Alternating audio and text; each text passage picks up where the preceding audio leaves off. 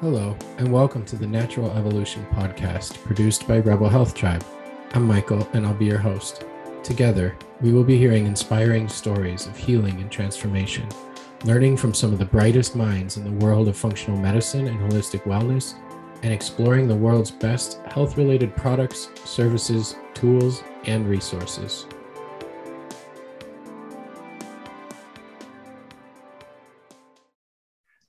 We're live for a fun conversation today about PCOS, something I didn't think I'd ever say in the same sentence. I am joined by Dr. Felice Gersh. Dr. Gersh, thank you for being here. Well, my pleasure. And I hope everyone will think it's an interesting topic.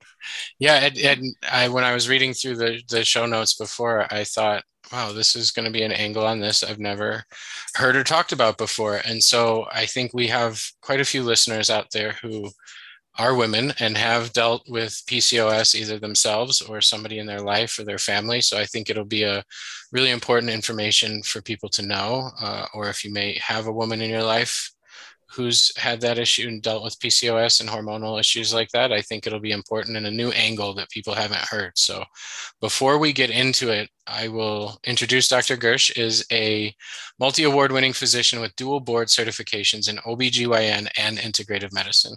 She's the founder and director of the Integrative Medical Group of Irvine, a practice that provides comprehensive healthcare for women by combining the best evidence-based therapies from conventional, naturopathic, and holistic medicine.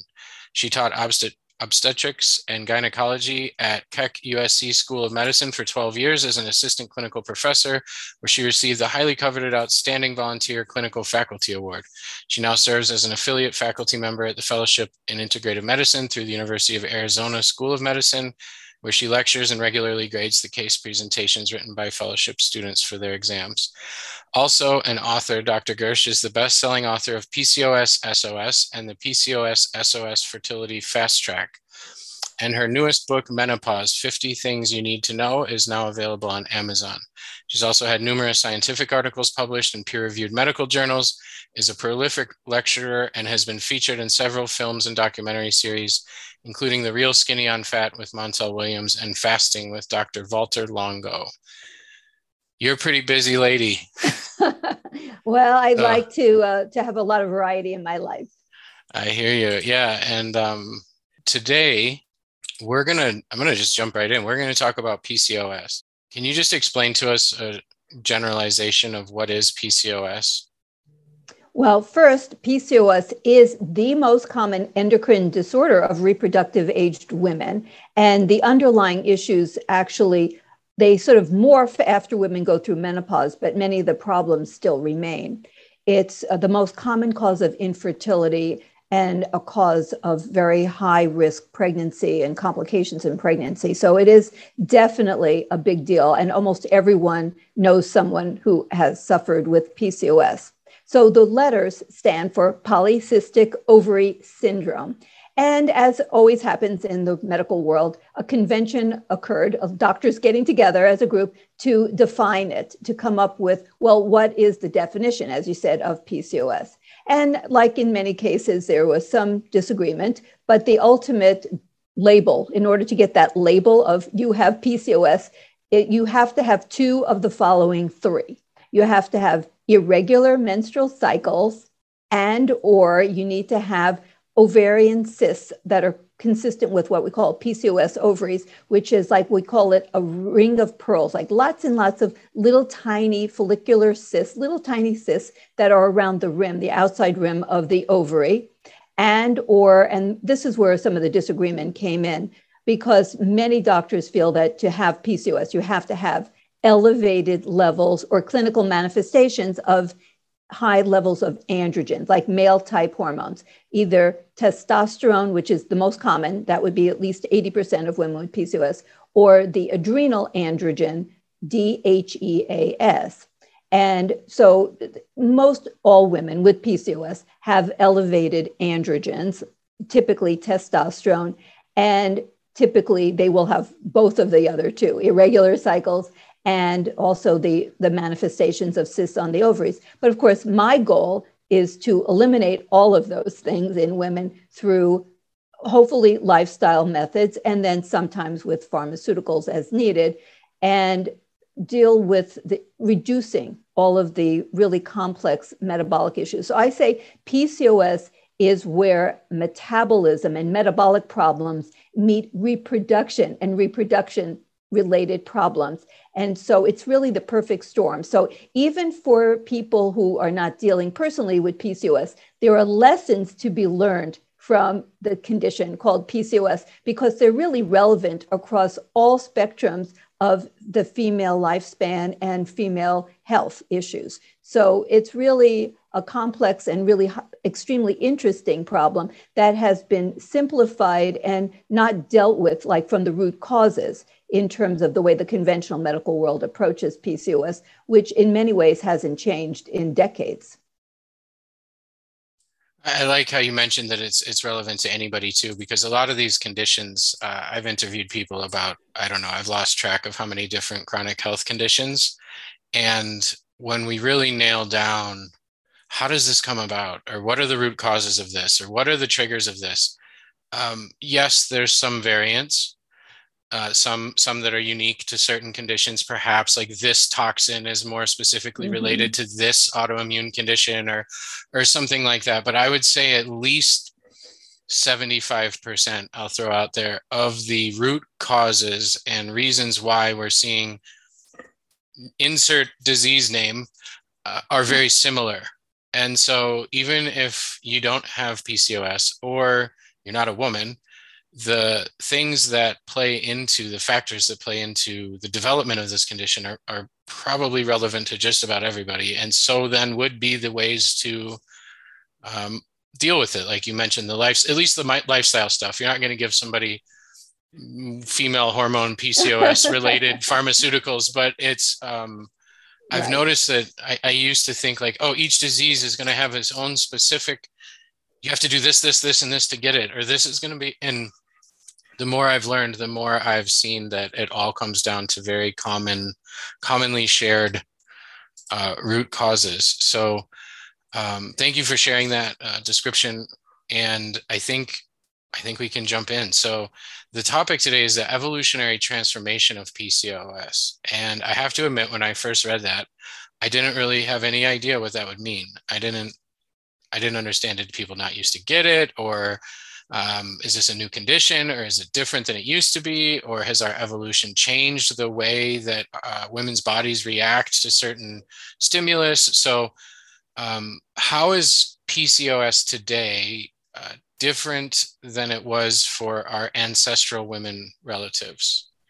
Well, it's very different. And that's why I want women who have PCOS to recognize that they come from a lineage of women who were powerful, successful, the leaders of their tribe, and they can regain that. So it turns out that women with PCOS have an innate problem that's genetically related that they don't convert testosterone to the estrogen in the ovary called estradiol as efficiently as we'll say the average quote normal woman.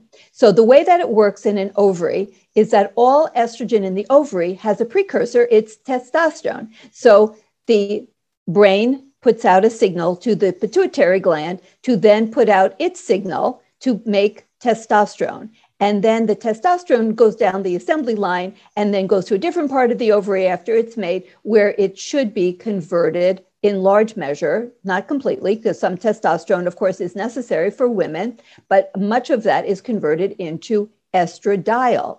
Now, the enzyme that makes that conversion is called aromatase, and it's triggered by the hormone from the pituitary gland, FSH, follicle stimulating hormone. Well, it turns out that women with PCOS in our ancestral type of female, they just didn't do it quite as efficiently. So they ended up with a, just a tiny bit less estradiol and a tiny bit extra testosterone.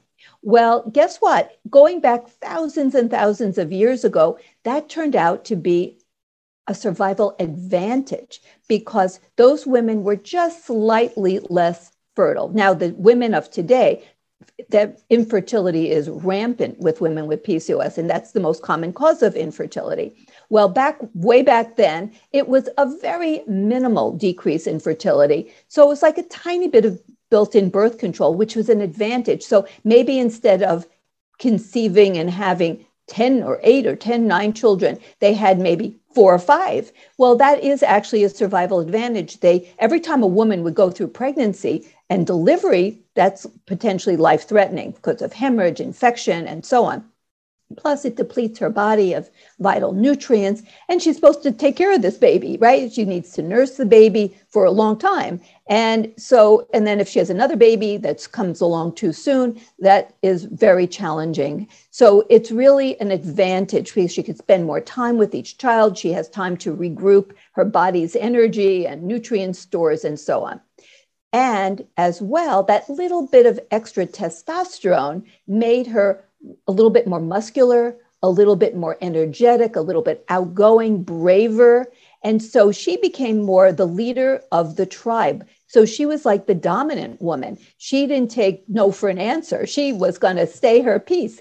And they've actually done studies. Women who have become Olympic uh, Olympic gold medalists will often have a little higher production of testosterone. They're more like the ancestral woman with PCOS, healthy, strong, muscular, you know, a high achiever, goal oriented, right? And brave, fearless, and have a little bit of ex- extra testosterone. In fact, we know that females who are like triple X and they don't make much testosterone, they're more like estrogen dominant, you might say and they tend to be really meek you know they talk in a real high pitched voice and they're very shy they're not outgoing. So we are our personalities are definitely changed by our our hormones. I mean men know this now, a lot of men know that if a man gets really old and his testosterone level goes down he tends to be less dynamic less outgoing and forceful right? So men want to have that high testosterone. Well a little bit extra for women really can set them apart and make them strong, dynamic, and so forth. But what happens now? Well, over time, we now, it's not that much time. It's like now, it's like a world that has only been transformed over very few generations. We now live in a world that is highly polluted with ubiquitous endocrine disruptors, these chemicals that actually tremendously interfere with the normal functioning of our hormones and change everything. So we have a lot of endocrine disruptors in the form of plastics, flame retardants, and all kinds of plastics, soft plastics and hard plastics. We have changes in terms of like heavy metals are now everywhere. We have mercury in our oceans and so on. And mercury and lead are actually endocrine disruptors as well as having other direct effects on like the brain. So in addition, we have had tremendous changes in our circadian rhythm because of like the invention of the light bulb. So it used to be that humans would go to bed when it would get really dark, or they just had like a little light from a flickering flame, you know, from a fire.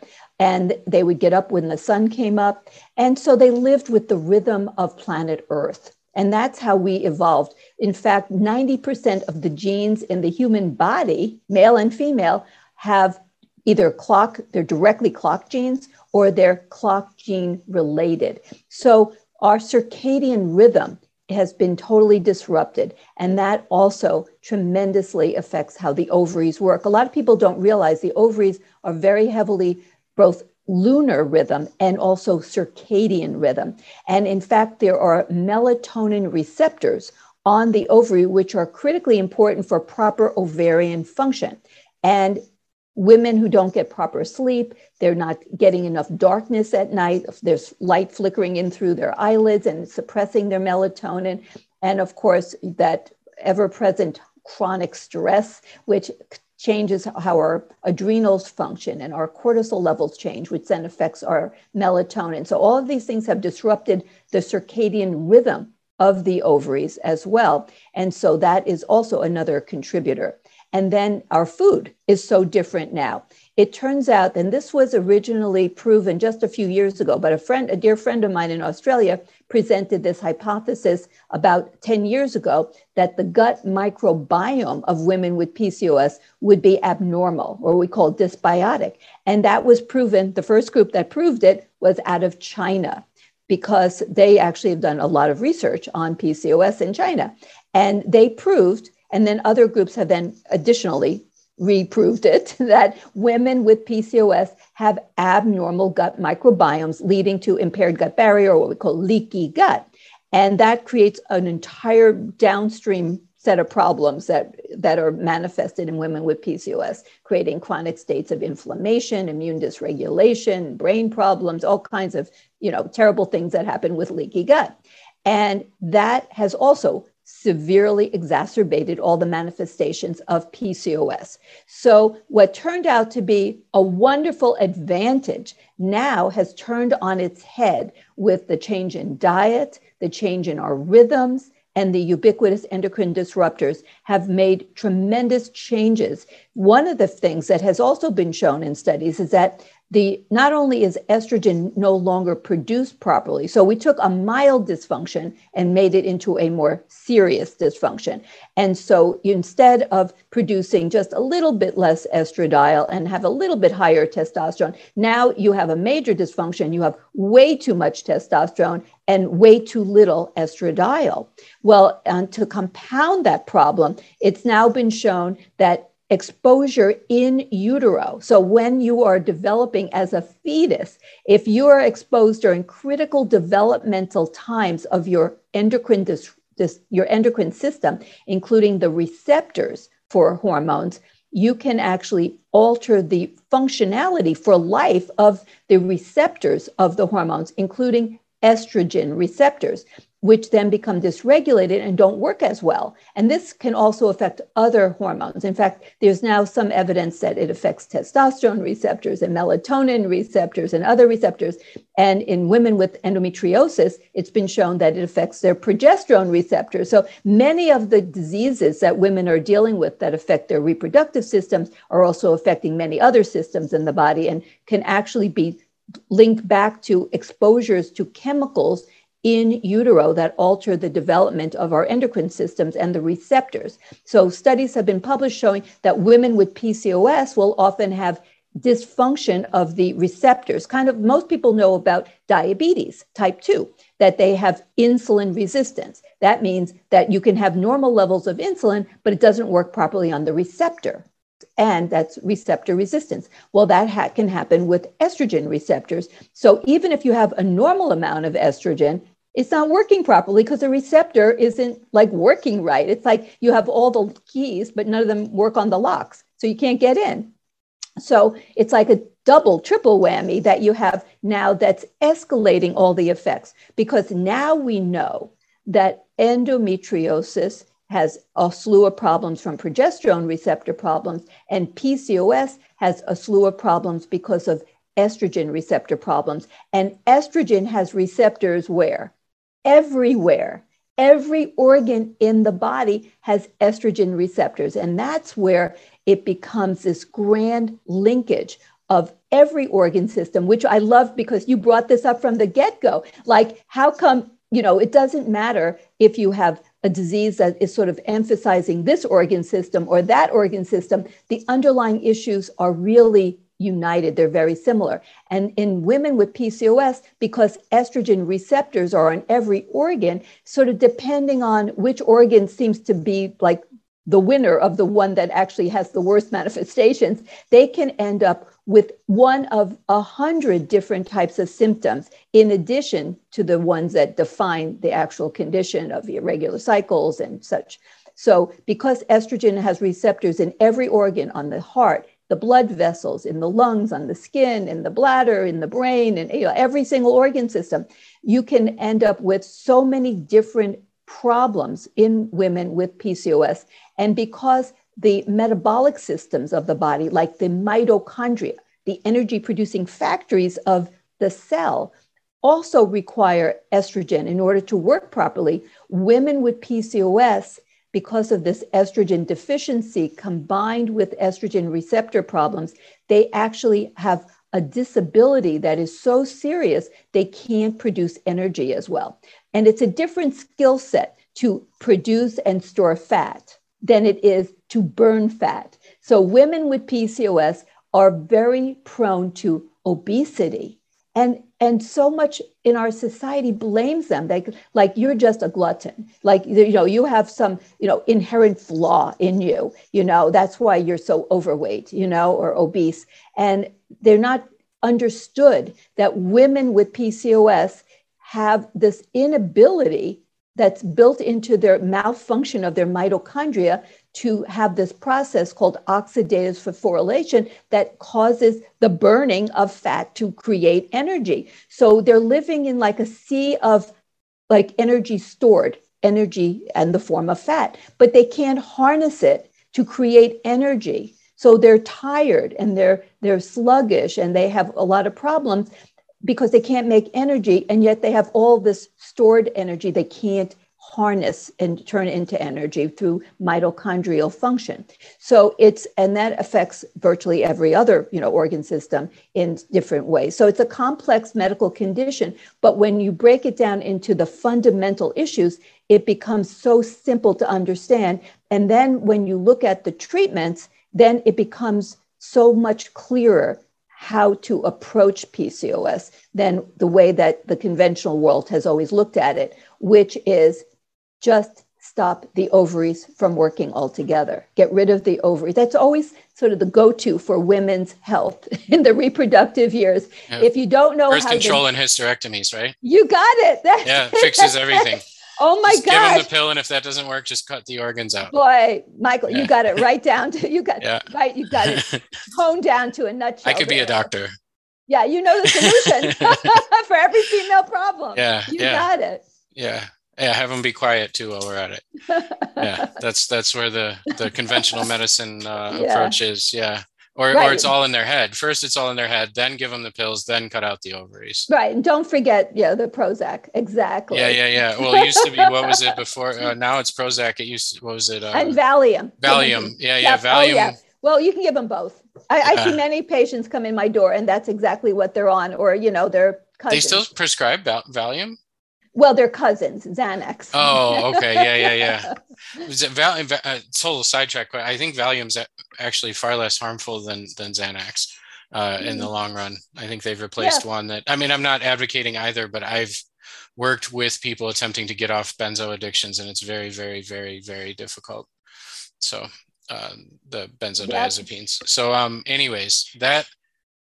Wow. So you have the pre-birth and young age factors of influencing the receptor sites and that can be toxins. I'm guessing that a high stress environment in utero and childhood would impact that oh, too. Um, that's actually brilliant that you brought that up because we now know that many things that are happening in utero can change how genes are expressed for the rest of the life of the child. So, absolutely, we now know that mothers who are highly stressed during the pregnancy, their children tend to be more stress prone. Mm-hmm. That they actually have like lower threshold to feeling anxious, and and that's a big problem. Women who have which makes sense because totally. the, the, body's getting informed about the environment it's about to enter into, and if you're telling it that it's a scary, dangerous environment, it's going to be more adept at finding the danger and, and the right. fear. Because this this is also true for neurotransmitters. Uh, I've studied infant mm-hmm. child development quite a bit from like a psychological standpoint and like mental illness and depression and things and addiction um, absolutely um, it's yeah. such a uh, such a big deal and one of the things that happens is because infertility is so prevalent in women with pcos they often go to the fertility centers right mm-hmm. and typically they will almost immediately just put them on a three month starvation diet because the majority, 80% of women with PCOS are overweight and obese, often. So then very, they tell them they can't get pregnant because they're overweight.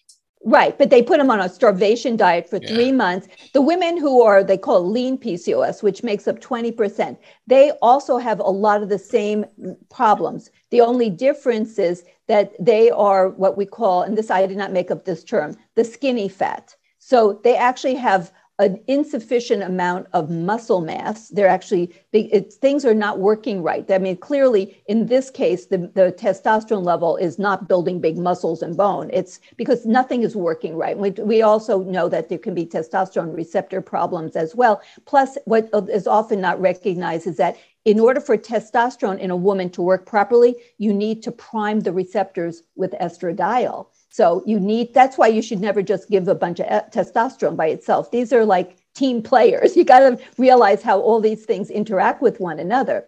And women who are overweight um, have one, you know, set of problems, but they're very comparable with a few exceptions in the thin ones because they, when you do like a CAT scan, you find the lean women with PCOS often have a lot of visceral fat, a lot of belly fat and they're highly inflamed as well. And they also have a lot of fertility problems and pregnancy related complications. And uh, so they're, they're not like home free just because they're not se- severely overweight. But what happens is when they go to the fertility centers, they're not ovulating. They are the most difficult ones to work with with IVF, but they usually put them pretty quickly into IVF.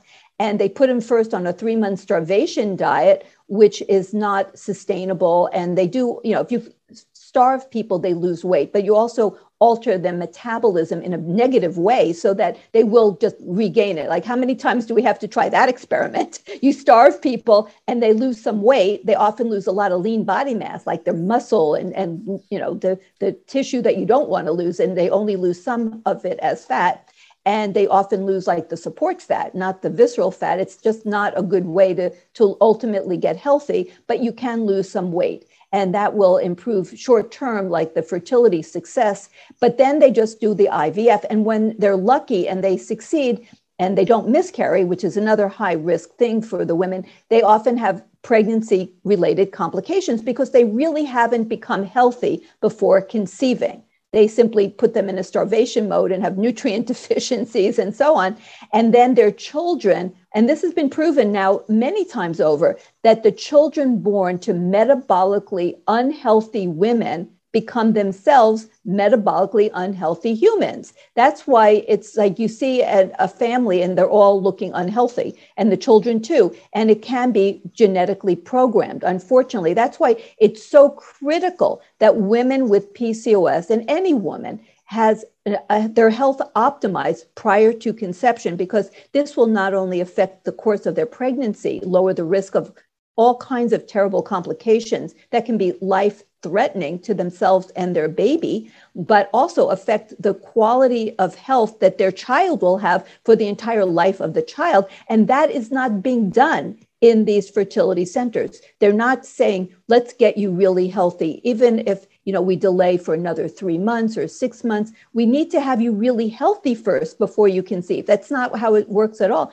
And if they're not really obese like severely obese they don't even put them on that three month starvation diet. They just go right into ivf and then, you know, when they're successful, which is not a high, high percentage, but when they are successful, they, they end up with so many complications for mother and baby alike. That's why it's so, you know, this is such an important message about the epigenetics and the modification and, and so on for all women, and most pointedly for women with PCOS who have such severe metabolic dysfunction. And we can't like reverse it back to perfect um, but we can do so much. And so we always say, let's go for better because we can do a whole lot better than what is being done today for women with PCOS. Man, there's a lot to unpack here. We've talked about, you know, from birth to or pre-birth, from in utero to I mean, there's there's exposures as adults too. I mean, we're focusing a lot on, you know, this carries over from mm-hmm. childhood and this, but I mean, look at all the products we put on our skin look at all the things we oh spray around our house like that little thing you plug in that sprays poison in the air every 30 seconds like all of those kind of oh my gosh there are things yeah the I perfect can't. storm the perfect storm well this, this is so interesting uh, because we now know that because children are born modified through their um, their genetics and through the exposures to these chemicals in utero. You know, they did a study many years ago now where they took cord blood of babies yeah. and they studied them and found well over 200 toxic chemicals in their cord blood. So this is showing you that these things get into mothers. In fact, the, this, the chemical that's been most studied in utero in terms of uh, PCOS has been bisphenol A, which, as you probably know, and many of your um, listeners, that BPA has often been replaced with BPS, which is probably even more toxic than BPA. So uh, there's no such thing as safe. But then they plastic. can put no BPA on the label. Exactly, but there's yeah. no I was trying to find something plastic. with plastic to hold up, but I don't even have anything that's plastic in here. So here I have. I'm, I'm winning. I don't have I any have BPA in here. A urine, urine collection cup. Oh Nobody, yeah, but nobody's, nobody's drinking, drinking, out of that. no, that's why we have plastic, but nobody's yeah. drinking out of my urine collection yeah. cup. So exactly. The, yeah, and so, and receipts too. Like my wife is a oh, nurse. Yes, and BPA. before COVID, I mean, nurses are often wearing gloves, but before COVID, it wasn't always gloves all the time and all the little tickets that the little machine prints out all day at the hospital oh, like yeah. thousands and thousands of tickets and then yeah. anybody who works in uh, retail and cash registers all of those little and every time they hand you one and the interesting thing is that if you use the alcohol hand sanitizers it doesn't it, it increase the yes it increases the absorption. Yeah. So all this through COVID, it's like you keep putting on the alcohol, you know, the mm-hmm. Purell mm. kind of stuff, and then touching, and, and the then you're touching this. Oh my yeah. gosh, it's terrible. So I tell people that you should take a Ziploc baggie if you have to get the receipts. Keep a Ziploc baggie. Have them then, put it right in there. Yeah, right, and tell them and tell them they should wear gloves. Okay. Yeah. And then just put it directly in the Ziploc bag. I've seen more of that. I don't know if that mm-hmm. was me moving to Northern California where people were more conscientious more. of it, but I saw more checkout people when I lived in the Bay Area um, wearing a glove on the hand that they use to take the tickets than I've Good. ever seen anywhere. And it was right. always really encouraging to see that. Yeah. So. I'd like to briefly interrupt this conversation to let everyone know that we've got a free downloadable Foundations of Wellness starter kit it's available for you right now over at www.rebelhealthtribe.com backslash foundations if you'd like a little help organizing and implementing all you're learning from this podcast. A gift from our team over at Rebel Health Tribe, producers of this show. And now, back to your episode.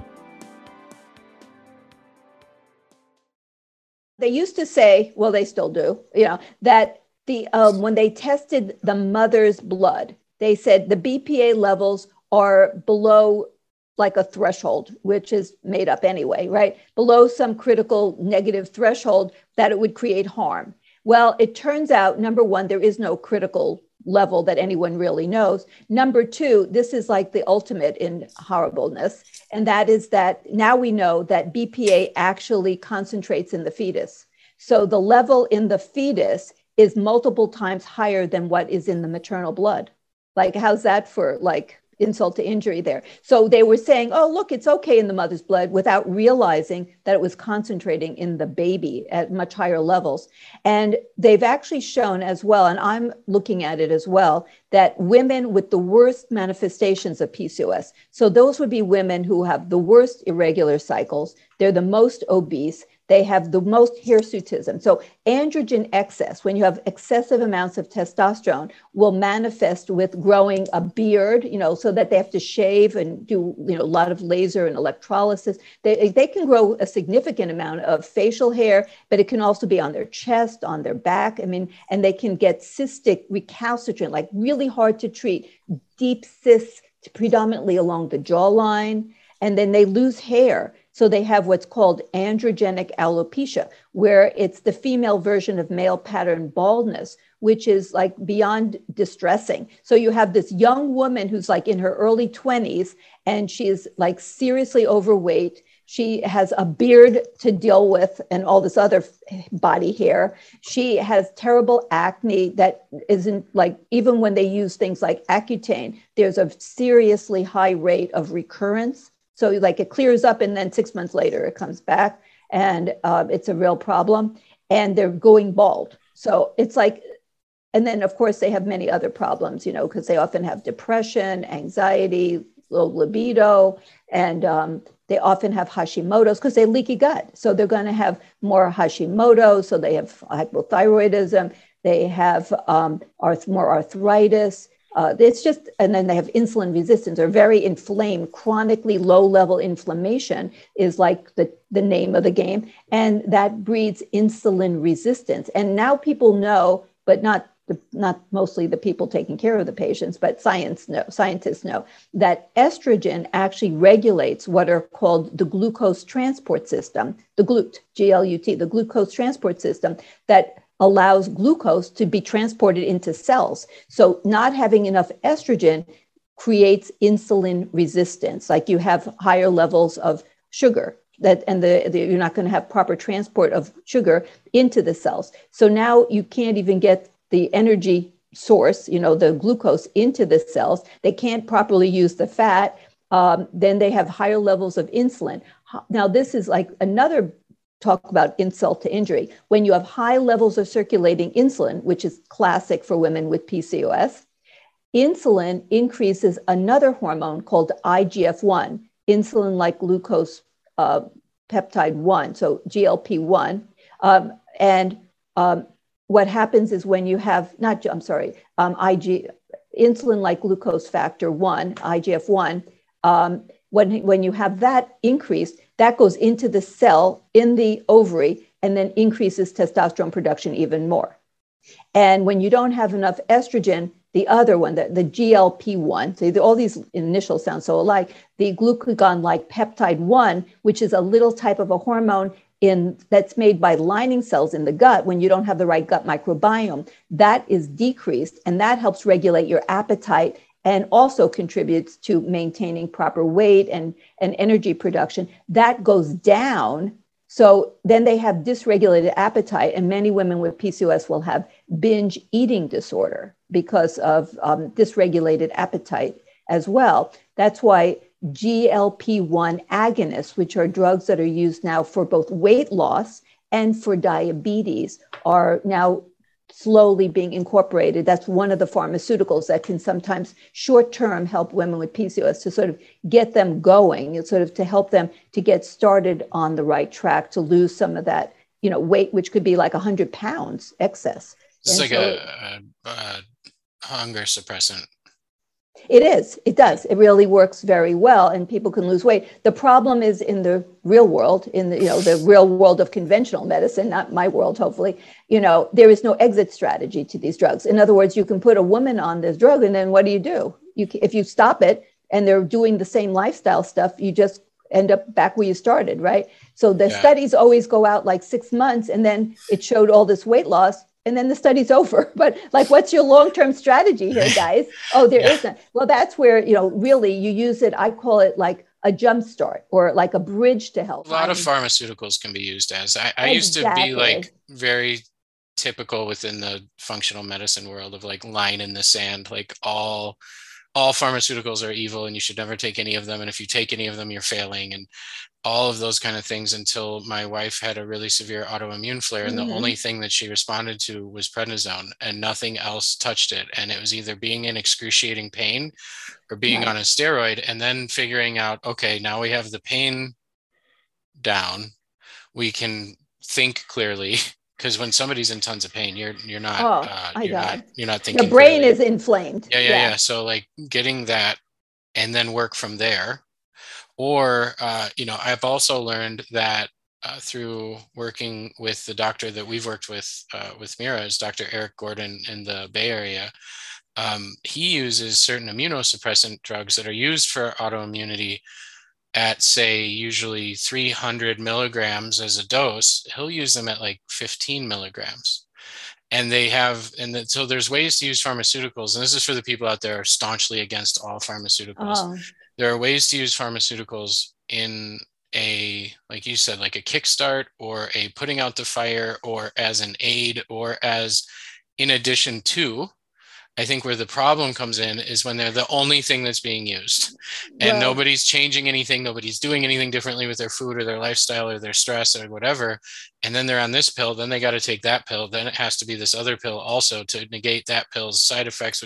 And then you go down these rabbit holes. I think that when used in a responsible way with like you said what's your exit strategy? With an exit strategy and a cohesive like yes we'll take this to help suppress the appetite now and we'll do xyz things right. so that by the time you get off of this your life is different and you won't need it i'm a converted rabid anti medication at all costs person. And I just, I try to drop that in anytime that I see that it's Well, relevant is that Well, these I'm things so are glad. not evil, they're tools. Well, I'm very pro Mhm. science, and I Mhm. feel that the conventional medical world has forgotten about the lifestyle issues that we talk about so much. You know, the food as medicine, which you know goes back to Hippocrates, has gotten forgotten. Targeted evidence-based supplements, um, working with now time-restricted eating and various types of fasting, and um, like eliminating as best we can environmental toxicants and understanding the role of low grade chronic infections, you know, those pathogens that now we're finding have come back into the, the picture that we thought, uh, just when we thought they were gone, now we know that chronic low grade infections can have a tremendous role in terms of autoimmunity, in terms of cancer, and all kinds of things. And um, it's like really a fascinating world when you combine all mode, you know, all evidence-based modalities. That's what I call integrative medicine, which I practice is we have just a larger therapeutic toolbox. So we don't eliminate science, we don't eliminate like amazing like drugs that have changed the course of cancers with you know immunotherapies and you know immune modulators and all kinds of things that have changed the course of diseases in so many ways. But once again i'm in total alignment with you that they're not standalones that you look at them in the context of all the other things you're doing and what's you think of the mechanisms. That's like functional medicine. Like we don't just throw things at people and not think about like what is it really doing in the body? We want to understand mechanisms in the body. So we we are being smart right? So that we think this has this effect and this has a downstream effect and collateral issues and so on so that we can sort of put a, together a holistic meaning the whole picture kind of an approach and always evidence based and always starting with the safest and most efficacious way to approach and with PCOS, to me, in 99% of cases, it's always start with lifestyle. Now, sometimes lifestyle alone is not quite sufficient. And then we may have to add like estrogen. So I can, as an MD, I can prescribe estradiol. So instead of giving birth control chemicals, which are not, which are actually endocrine disruptors, if you go to toxicology.gov, all the ingredients in a birth control pill are listed as endocrine disruptors. And you can't forget their original purpose in this world was to create havoc and chaos in the female body so she can't be fertile. And, and like it or not, fertility is a vital sign of health of a female. It's like one body. What an And inconvenient thing that is. It's very our- in our society. Yeah. It's I know. It's like, well, Yeah. fertility is is integral into the whole female body. So that's why estrogen, I consider estrogen in the form of estradiol, it's like the glue that links all metabolic functions of the body. So you have an optimally functioning brain and cardiovascular system and musculoskeletal system and you know, every system in the body is optimally functioning when you have optimal estrogen along with all the other nutrients and everything else that goes into healthy lifestyle and that coordinates with an optimal reproductive system. It's and all of these systems are replicated. The enzyme systems and so on are replicated in the reproductive organs and in the peripheral systems of the body. And when you see it as a whole then you realize you can't like it or not. It just is what it is. You can't poison the reproductive system and not at the same time poison the entire system Another So- inconvenient thing. I know. So, I mean, I, I'm not for women having uncontrolled reproductive functions, but we need to be honest because I always say you can't solve a problem if you haven't first defined the problem. So, we need to be honest about things. Nothing can be so big it cannot fail. When it's when, when the solution that's being offered is a, really a slow poison by putting endocrine disruptors into women's bodies that have effects. And, and, and women now are getting put on birth control pills, especially women that are trending towards. You can't really diagnose PCOS in a young teen, but you can say they're trending towards. Well, there's so many. I, I'm in a lot of health groups and practitioner forums, and so many people post in there like, my 14 year old daughter's been put on birth control because. Exactly. It's just- and it's Exactly. like, oh my god. because they have every because when you go through puberty it becomes uh, really clear that you're unhealthy when the first thing that happens in a female body is she has messed up cycles. They're irregular, they're painful, she has PMS, they're too heavy, and so yeah. on.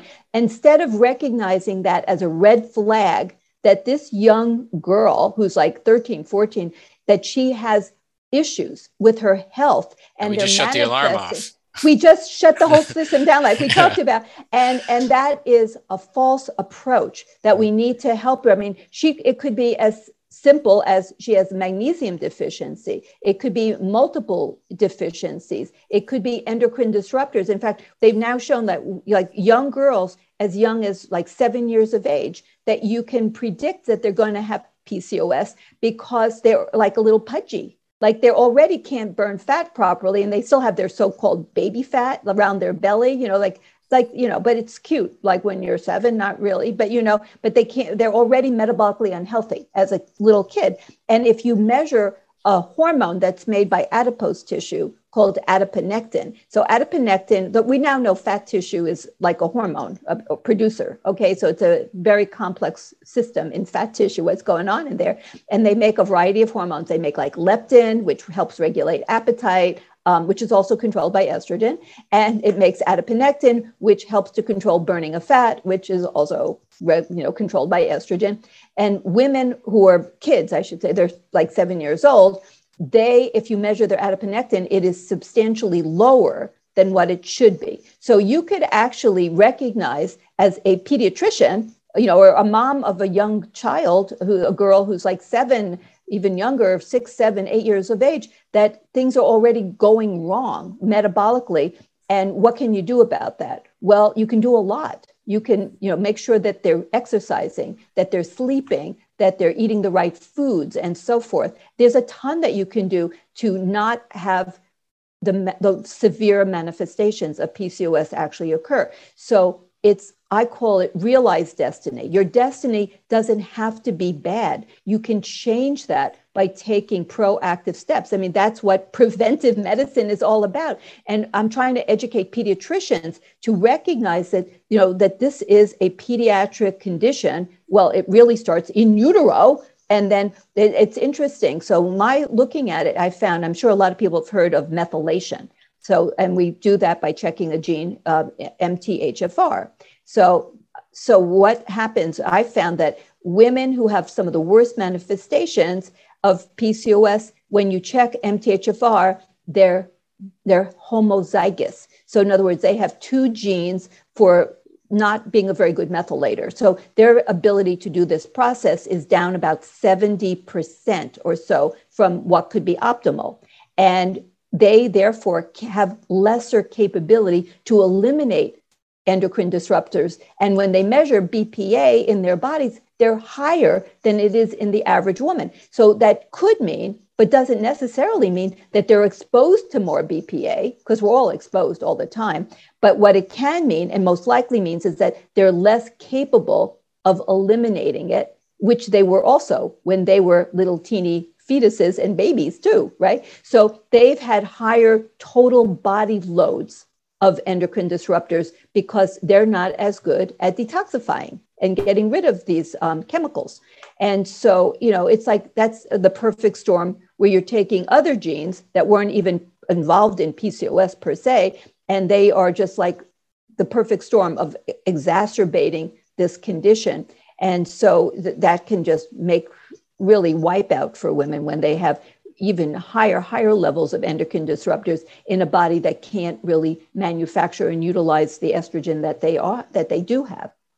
So we can, but we can deal with this because you can give methylated B products, right? Methylated, you know, you can give methylcobalamin, we can give tetramethylfolate, we can give pre-methylated B vitamins to these women once we identify them. We can educate on plastics. Like I was so proud of you. You couldn't find any plastic. How great was that? I really wanted to grab something. I know. Well, that's great. So, you know, like you people need to know like how do they get exposed to endocrine disruptors and like pesticides. Like um sadly, like my mom who ended up getting a type of uh, cancer that's involving the immune system And they now have linked this to use of pesticides. Well, she grew up and she didn't know anything about the dangers of pesticides. They sold Raid in cans, the spray.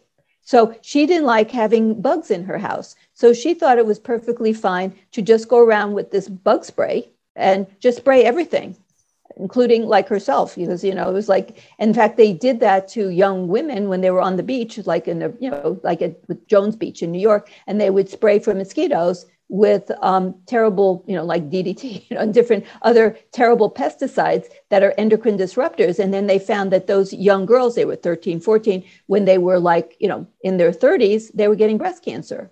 Well, they were being epigenetically modified, and you know, with these endocrine disruptors that increased cancers, like the hormonally based cancers later in life. And uh, so these are all things that people can be aware of. At least you can not buy that stuff. You know, don't do it. You know, there are better ways to deal with ants and mosquitoes. You know, we can have more natural ways.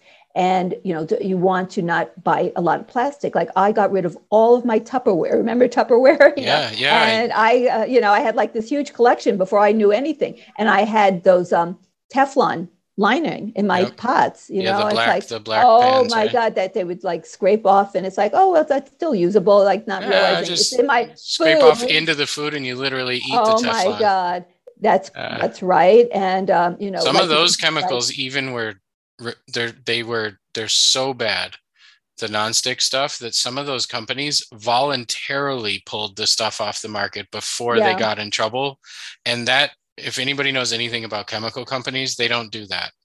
So if like Well, 3M they- they if use- 3M pulls something off the market that means that their internal people said we're going to lose more money on lawsuits over this thing than we're going to make selling it so we got to pull it. That's how those decisions are made. Don't think it was uh, altruistic at any point ever that they do anything No. it's, it's totally No. a math equation and they have an actuary somewhere that's like oh this is going to lose us more money than we'll make but Well- yeah we had the black pans we had the tupperwares ours Yeah. were all stained red because in an italian family it was all pasta sauce. Tomato, so you put that in a in a tupperware one time and then it's it's red and that's right. uh, And, and then you wonder, like, well, you didn't DEET- wonder in DEET, those days. uh, oh yeah, sprays. the DEET, right? The bug sprays all Mhm. over the place. So you spray your house, and then you spray your body, and you spray your And clothes, then, and then And the scented sprays came out, and the Oh, scented yeah. candles, and the scented. and the my- Glade. Uh, Mhm. Yeah, yeah, yeah. The scent. Right, right. All the phthalates. And then now we know that like shower curtains that are made out of vinyl that uh, they like release. Oh, when they're heated The- from the yeah, heat from the, the heat- hot the water. hot the hot showers, right? It causes a release of the, the vinyl fumes, which is like really toxic. You know, so and then if you have a vinyl floor, you know, so the, the whole bathroom it becomes like poison zone. Who knew? Yeah, then and, can people are wondering how they get sick. yeah so it's like you have to the people are we're trying to educate right Yeah. and then like i say you know the the most important thing is to buy the healthiest food that you can like i don't care if you have to buy used you know tables you know i mean i you know i actually i yeah, off to gassing furniture, call them- other story. call it you know um, antique that's right that's i have patients that they have sick house syndrome you know because they have um, so much off gassing of formaldehyde from cabinetry which are also endocrine disruptors so you know these are things that Carpets, um, couches, glues. oh yeah right carpet is Yeah. like poison unfortunately you know part of the reason that infertility in males and females sperm counts are plummeting fertility among women is really like also- plummeting, plummeting. Like I've seen statistics that Yeah, are like very- at, at this rate, there like won't Right. be new people two or three generations That's from right. now. And it's very scary, right, Mm-hmm. for those of us who are in this arena. And women with PCOS are really the poster child, you know, condition of how endocrine disruptors can combine with genes that were good for us and actually helped with survival, you know, in so many beneficial ways in ancient times and turned everything on its head and combined with you know the crazy circadian rhythm dysfunctions and also you know the crazy food you know this like i had to i used to travel before covid all over the world and i just sneaked in that trip to india i was like all over the place lecturing with the uh, indian menopause society it was so fun but um, I used to sit a lot in airports, of course, because that's what happens. You sit around in airports, and I would people watch, and I would see people eating what I thought looked like garbage. And so I said, Is this even food? So I had to go to dictionary.com. And of course, I found out if not food, by definition, food has to have nutritional value. So, you know, people are eating stuff that doesn't even qualify as food. So I said, like, to, like, would you like lick the floor? I'm hungry. I'll lick the floor. Of course you wouldn't. But why are you putting this in your mouth? Do you look at the label? What the heck is all that stuff you're putting in your mouth? You know, and your kids and so on. It's like terrible. And this stuff wreaks havoc on our gut microbiome. It, and then it's what you eat and what's not in the food, what's in it and what's not in it. So you're eating toxins that are crazy, bad for you, and you're not getting the nutrients you need to run the machinery of your cells. So, and then you combine that with women who have an innate problem with the conversion of testosterone into estrogen, and they explode with testosterone. And then that leads, everything has downstream effects. When you have really high levels of testosterone, it then in turn has an alteration of the gut microbiome and creates a more testosterone producing environment. So it's really interesting. Like men have a very different gut microbiome than women. So if you actually did a fecal transplant from a man into a woman, guess what happens to her? She starts to produce more testosterone. Yeah, you, uh, you, you mentioned that when we did the masterclass exactly. presentation, and so, it blew my mind. Well, absolutely, and what this so the right so in women with PCOS, they have alterations of all their microbiomes, and this has been shown. Not only their gut microbiome, but their oral microbiome. So they're more prone to gingivitis, and the microbes in our mouth are key to the production of this critically important signaling agent and antioxidant gas called nitric oxide. So we get half of our nitric oxide through manufacturing in our arteries using estrogen that triggers an enzyme called endothelial nitric oxide synthase, which isn't going to work properly in an absence of adequate estrogen, and through the foods we eat, the nitrate containing vegetables that are converted through the microbes in our mouth that have enzymes called reductases, converting the nitrates into nitrites, which down in the stomach and further in the gut is converted from nitrites into nitric oxide. Well, you need the right microbiome in your mouth. And women with PCOS don't have that, as a, a lot of other people don't, because they use like toxic toothpaste and mouthwash, another whole story but they don't have it because you need hormones. And that's what happens after menopause. Women often have a lot of tooth loss and, and gingivitis and things. And women have that at a young age with PCOS. And then, so not only do they have all those problems, but in addition, they have now a double whammy. They can't make nitric oxide. And nitric oxide is critically important for vascular health. And without it, you're more prone to high blood pressure, which is very prevalent at a younger age in women with PCOS. And as well, nitric oxide regulates T regulatory lymphocytes that help the body to maintain a sense of self so that our immune system doesn't attack ourselves. You need those reg, reg, they call them T regs. And nitric oxide is really critical. So women without this adequate amount, like women with PCOS, they're more prone to getting autoimmune conditions like Hashimoto's. And and so forth. So, I mean, there's like so many levels that these things are, you know, like that's why you could talk for days on once you don't have one thing, what the downstream effects on this and this and this, how, you know, it is so critically important. And then we know women with PCOS don't have this, the normal skin microbiome. So it turns out the microbes on our skin are, you know, are all the good microbes. They're actually at war with the bad ones. So there's always this war going on that we don't see, where the good microbes that we call the commensals, our friendly ones, are putting out chemicals and toxins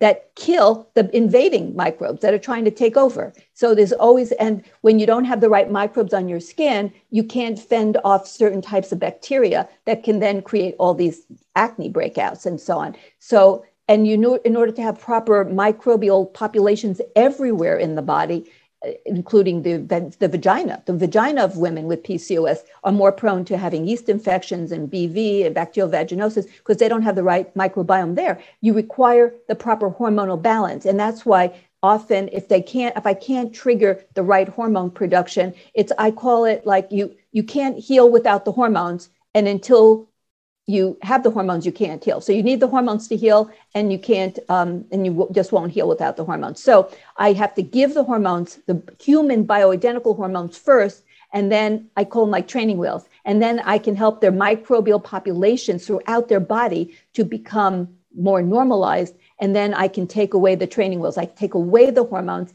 and then they can actually make their own hormones. So you, and then they can be more uh, healing because estrogen is required for healing. Estrogen regulates the entire immune system in so many ways. Like it's a, it's like a modulator. It helps turn on the inflammatory process and it also turns off the inflammatory process.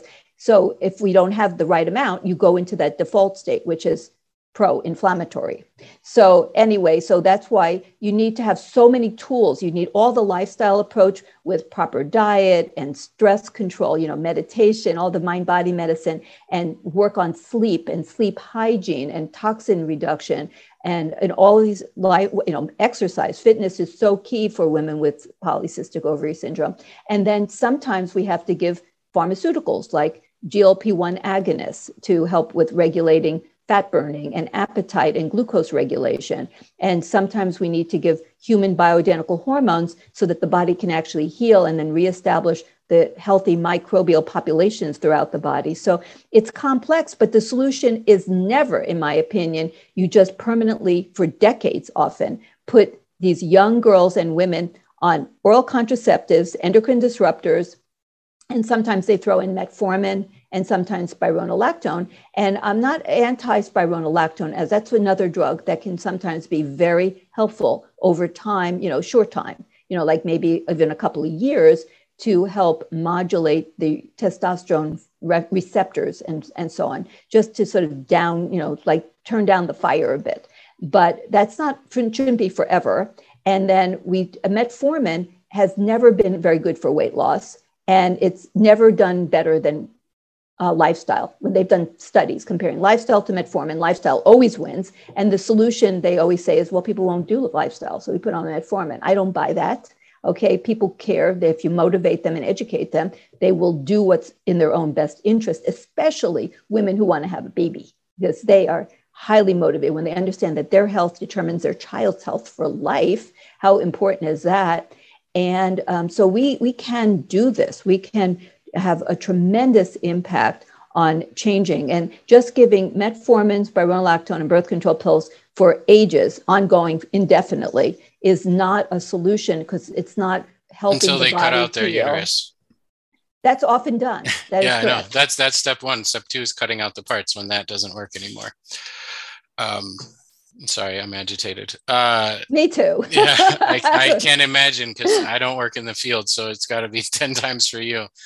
Um, but you help women heal from the damage done from that approach. So that's um, great. And we need more doctors that are educated in these things to be able to help reverse that because I can't even, I'm sure there's statistics of it, but I can't even imagine how many women under 18 are on those medications or.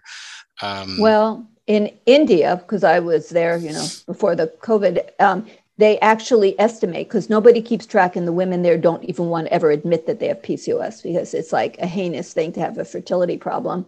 So um, but they think it could be over between 35 and 39 percent of women now in india and in the US, because nobody keeps track of any of this either, because they, they would have to look at diagnosis codes. And, and often that's not what's coded. PCOS is not coded. They may code irregular cycles or some other symptom. They're not coding PCOS. So, but they think it's anywhere from 10 to 25% of American women now have some, it's a spectrum, you know, so there's all degrees, have some, there's somewhere on the spectrum of PCOS. I mean, this is an epidemic, guys. You know, we got to, and the solution isn't like shut down the ovaries and give metformin. Come on. so yeah, and you mentioned so much there too. The diet, the the circadian rhythm is huge, and that's huge with every single health condition. You yeah, mentioned the microbiome why, and drugs that can be helpful for short periods of time. The estrogen, um, eating the highest quality food possible, getting the poison stuff out of your house and off your body and out of the air and out of your area as much as people as always want to know what do I what do I do to detox? I say, well, take away all the poison first. That's absolutely like, true. That's it's the like, first thing. I'd say the same thing. If you're in a house on fire, the yeah. first thing is put out the fire before you start like redecorating. Yeah. like, they always want what supplements can I take to detox? I say, well, throw out all the stuff that's in your bathroom and then we'll talk or get an, get air purifiers or air filters or do these things like the things that remove the exposure first like that's the lowest hanging fruit so Absolutely. inventory the stuff you're putting in your mouth, on your body, in the air, in your house, and all of that first. And so you gave a huge list there. There's a lot that can be done. I I encourage people to look into this further. There's so much more. I mean, your book, I'm sure, is we've been talking for an hour. I'm sure your book has five times more stuff in it. So send people to where there's more information, and we'll have links down below. Uh, she provided links for us. We'll have everything down below for okay. Instagram, Twitter, Facebook. I have a YouTube channel, um, and links to your to your books. And you mentioned oh, that's it.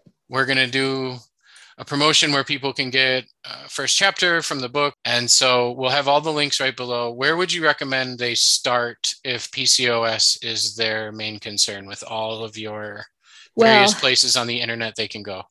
Well, I would say to get my first, I call it my like fundamental book on everything that you should know and do. It's like a seven step what to do for PCOS. It explains it, has hundreds and hundreds of references. So my original book, PCOS SOS, is where you should start. Okay. And of course, I am here. I'm actually speaking to you from one of my exam rooms. I have a brick and mortar practice. I'm kind of old fashioned. I, I still see patients in person. I also can do telemedicine. And I'm here five days a week in my office working and seeing patients. So come to me at Integrative Medical Group of Irvine if you can. We're in typically, although not today, sunny Southern California.